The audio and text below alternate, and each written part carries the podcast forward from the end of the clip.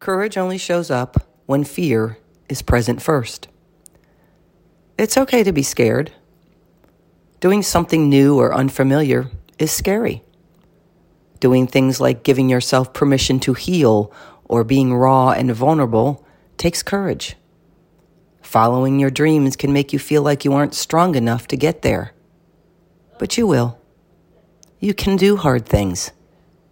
It's when you face that fear that courage reveals itself. Be willing to face your fear.